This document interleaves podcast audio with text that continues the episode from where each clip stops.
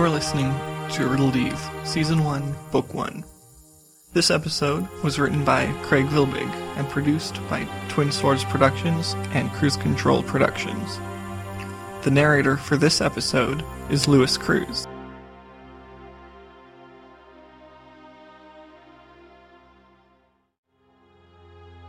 Chapter 3 Ripples A cold dissonance emanated from the concrete walls. After all that had happened, to find himself here, in this situation, felt like just a little too much to ask. Shaking his head clear, Turner watched his father turn a corner into the prison's kitchen. His father knew how to play his emotions like a fiddle, and at this point, Turner wouldn't have been surprised to learn that it had been all to torture him. It was only by the small amount of common human respect that he had kept himself from punching the other man. But Chris didn't deserve such respect. Turner took a short breath before following the man around the corner. A wicked grin suddenly splayed itself across Turner's face. He would take a great pleasure in revealing the fate of the world. There is no outside world anymore. Only ruins and broken memories, Chris. He whispered it, aiming to create an atmosphere that drew his father in. He had thought about calling him father out loud, but the man didn't deserve to be called a father. Turner was perfectly fine with casual denial of their relationship this far. Chris suddenly stopped in his tracks. Turner also halted, his eyes burning a hole in the back of his father's head. Slowly and methodically, his father turned around, speaking softly. He laced his voice with plain caution, and perhaps even a hint of confusion. What exactly do you mean? Ruins. Then he was all business again. He turned and opened the door to the kitchen. We'll get water and such. Then you'll take me outside. Show me what you're talking about. Agreed. Turner sighed. At least he'd gotten some reaction from the man. Inside the prison's kitchen, a few odd water bottles sat near two full cases of water on a steel counter. The kitchen was everything that could be expected. Steel shelves lined the galley, their contents mostly disheveled. The knife block lacked half its contents. Turner let the door swing shut behind him. He watched his father take a bottle from the dwindling stockpile. He took a long drink from it, and then he looked at it with a small amount of concern. Then, as if shrugging off whatever he may be thinking, he tossed a second water bottle to Turner. Turner took a moment before opening it. Concern painted Chris's voice. How much we taken, Turner? He imagined it was sincere. However, that didn't mean that he wanted to bring this man to safety. Of course, he would show him the outside, and hopefully Chris would pass out from shock so that Turner could leave him there. Wishful thinking, perhaps, but a boy can dream. The sooner Chris could be back out of Turner's life, the better. Turner took a short swig of water before answering. Just take what won't slow you down, and we can come back for the rest later. There's still a lot of this island to search, but it's getting late, and we should head back to the mainland. The other man spread his hands, the water bottle held awkwardly. And what exactly awaits us on the mainland, kid? He brought his arms back together and began searching for any containers in the kitchen, placing all of the food on the center cart. He grabbed a couple of large garbage bags from under the sink. The other man paused briefly before continuing to pack a case of the water into his bag. As much as Turner wanted to shun his father, he knew that the man should be brought to the underground. And if they were to live closely, it would be likely more than a hassle than it was worth skirting around each other. Maybe an adult discussion would help them to put the past to rest. While Turner felt surprisingly willing, he was unsure if he could separate from his seething hatred for his father. He doubted, too, that Chris would be willing to have such a conversation. Maybe in time they could come to accept each other's presence. Neither of them seemed very interested in the other. Turner spoke in an even and monotone voice as he could muster, trying not to reveal the emotional electrical storm raging inside him. What can I help you with, father?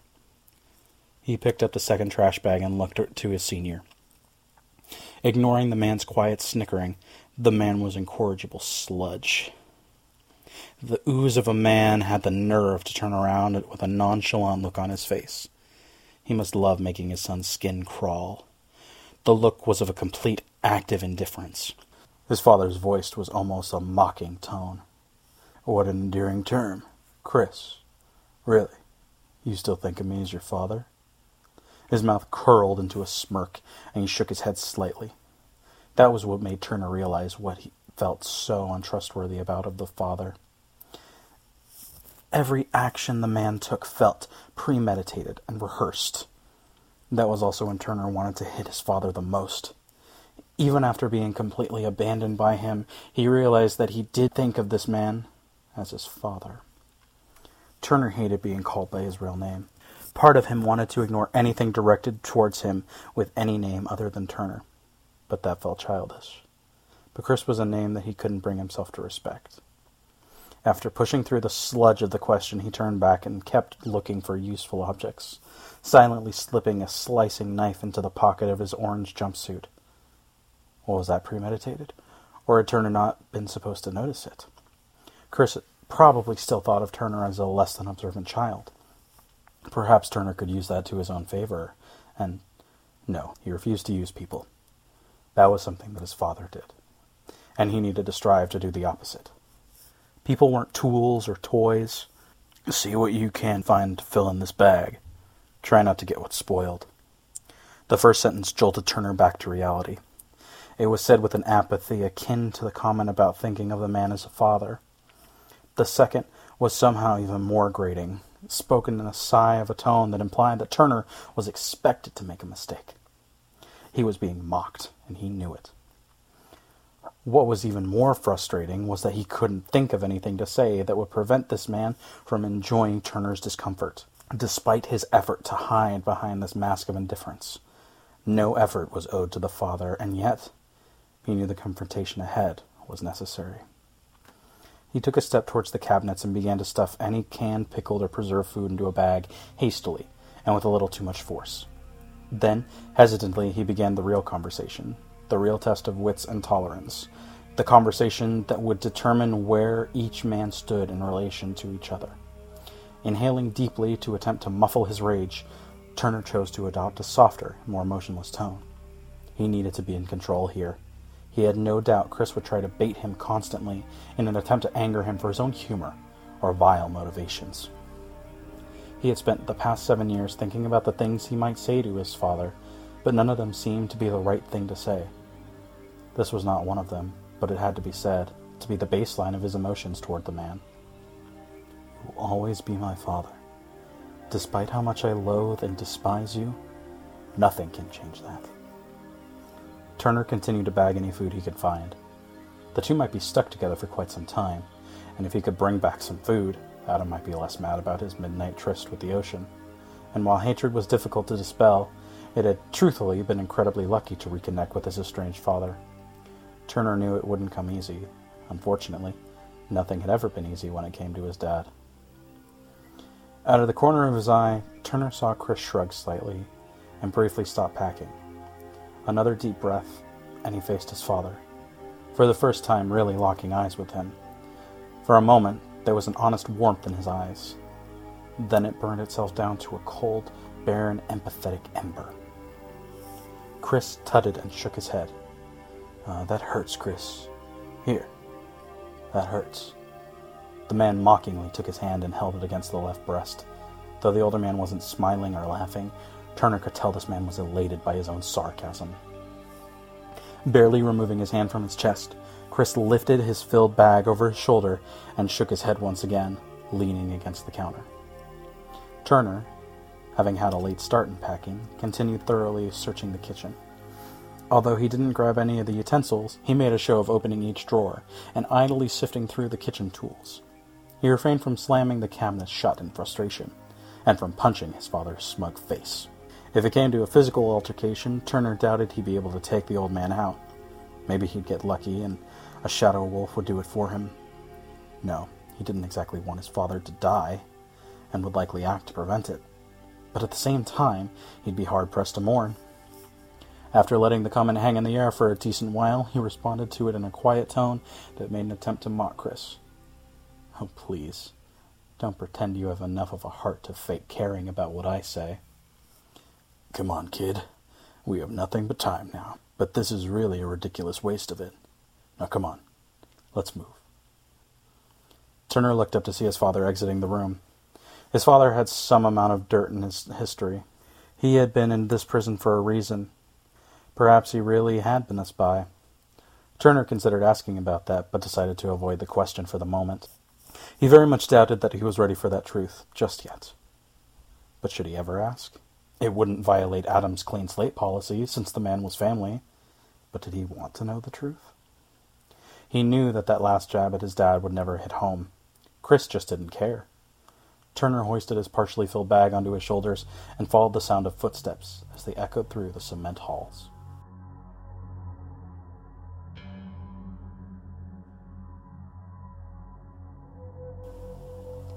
The path they walked wasn't exactly winding, but it did take several turns along the way.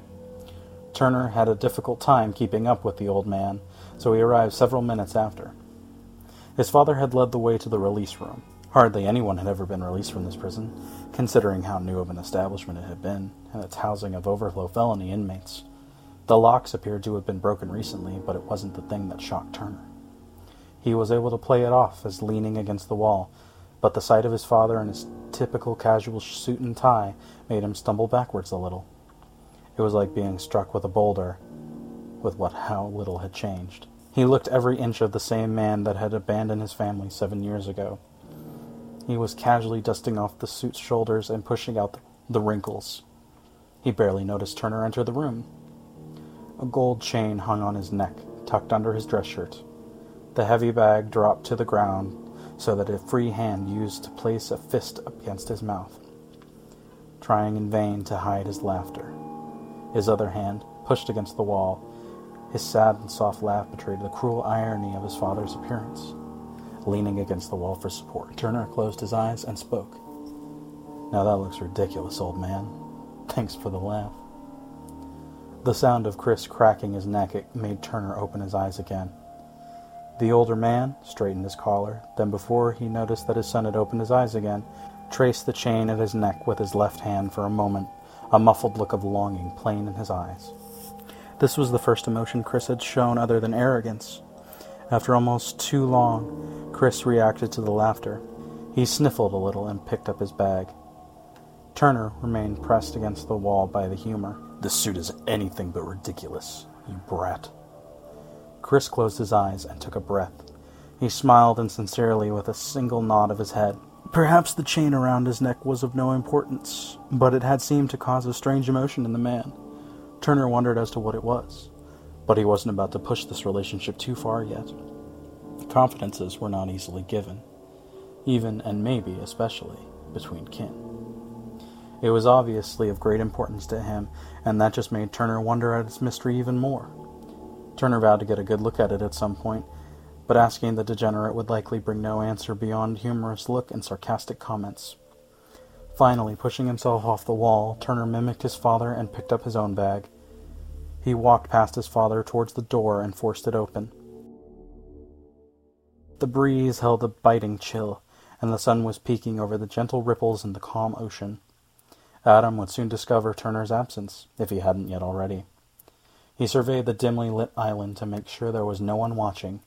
Even though the landscape was still empty, he stepped back and gestured to his father. By all means, after you.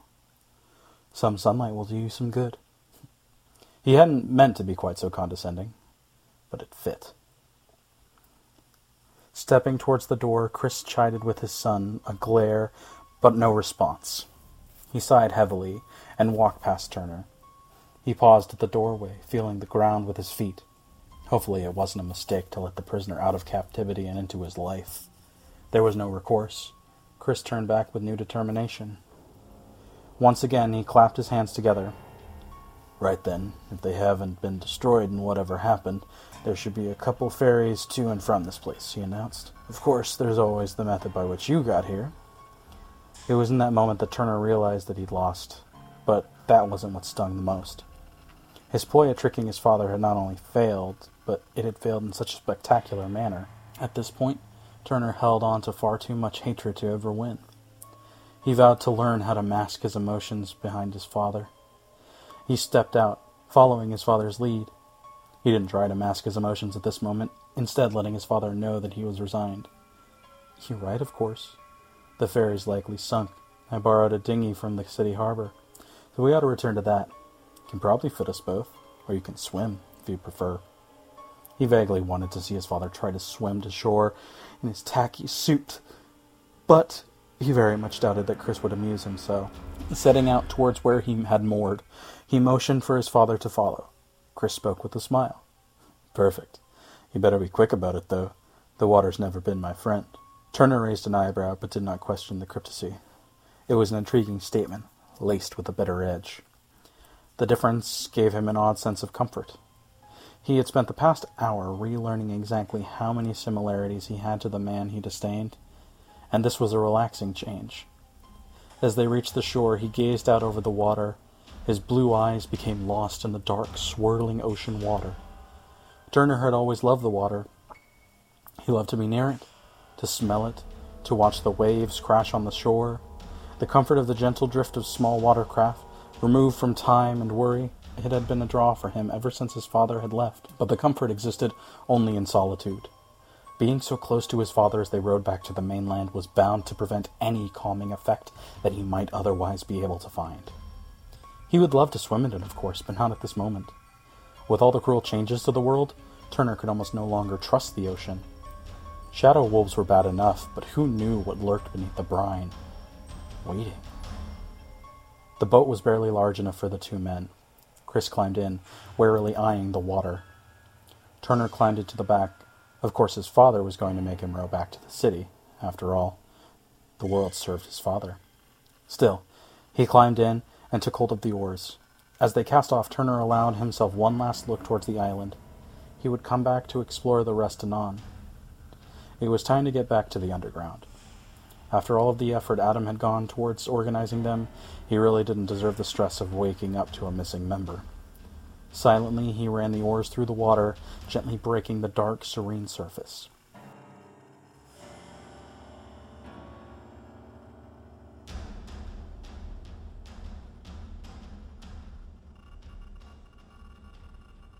Ripples cast out as the boat began to move away from the island. Ripples. So many things depended on the underground now. So much depended on trust. The time was nearing for humanity to take its defining stand against extinction, and who knew what that might cause? There were so many unpredictable ripples.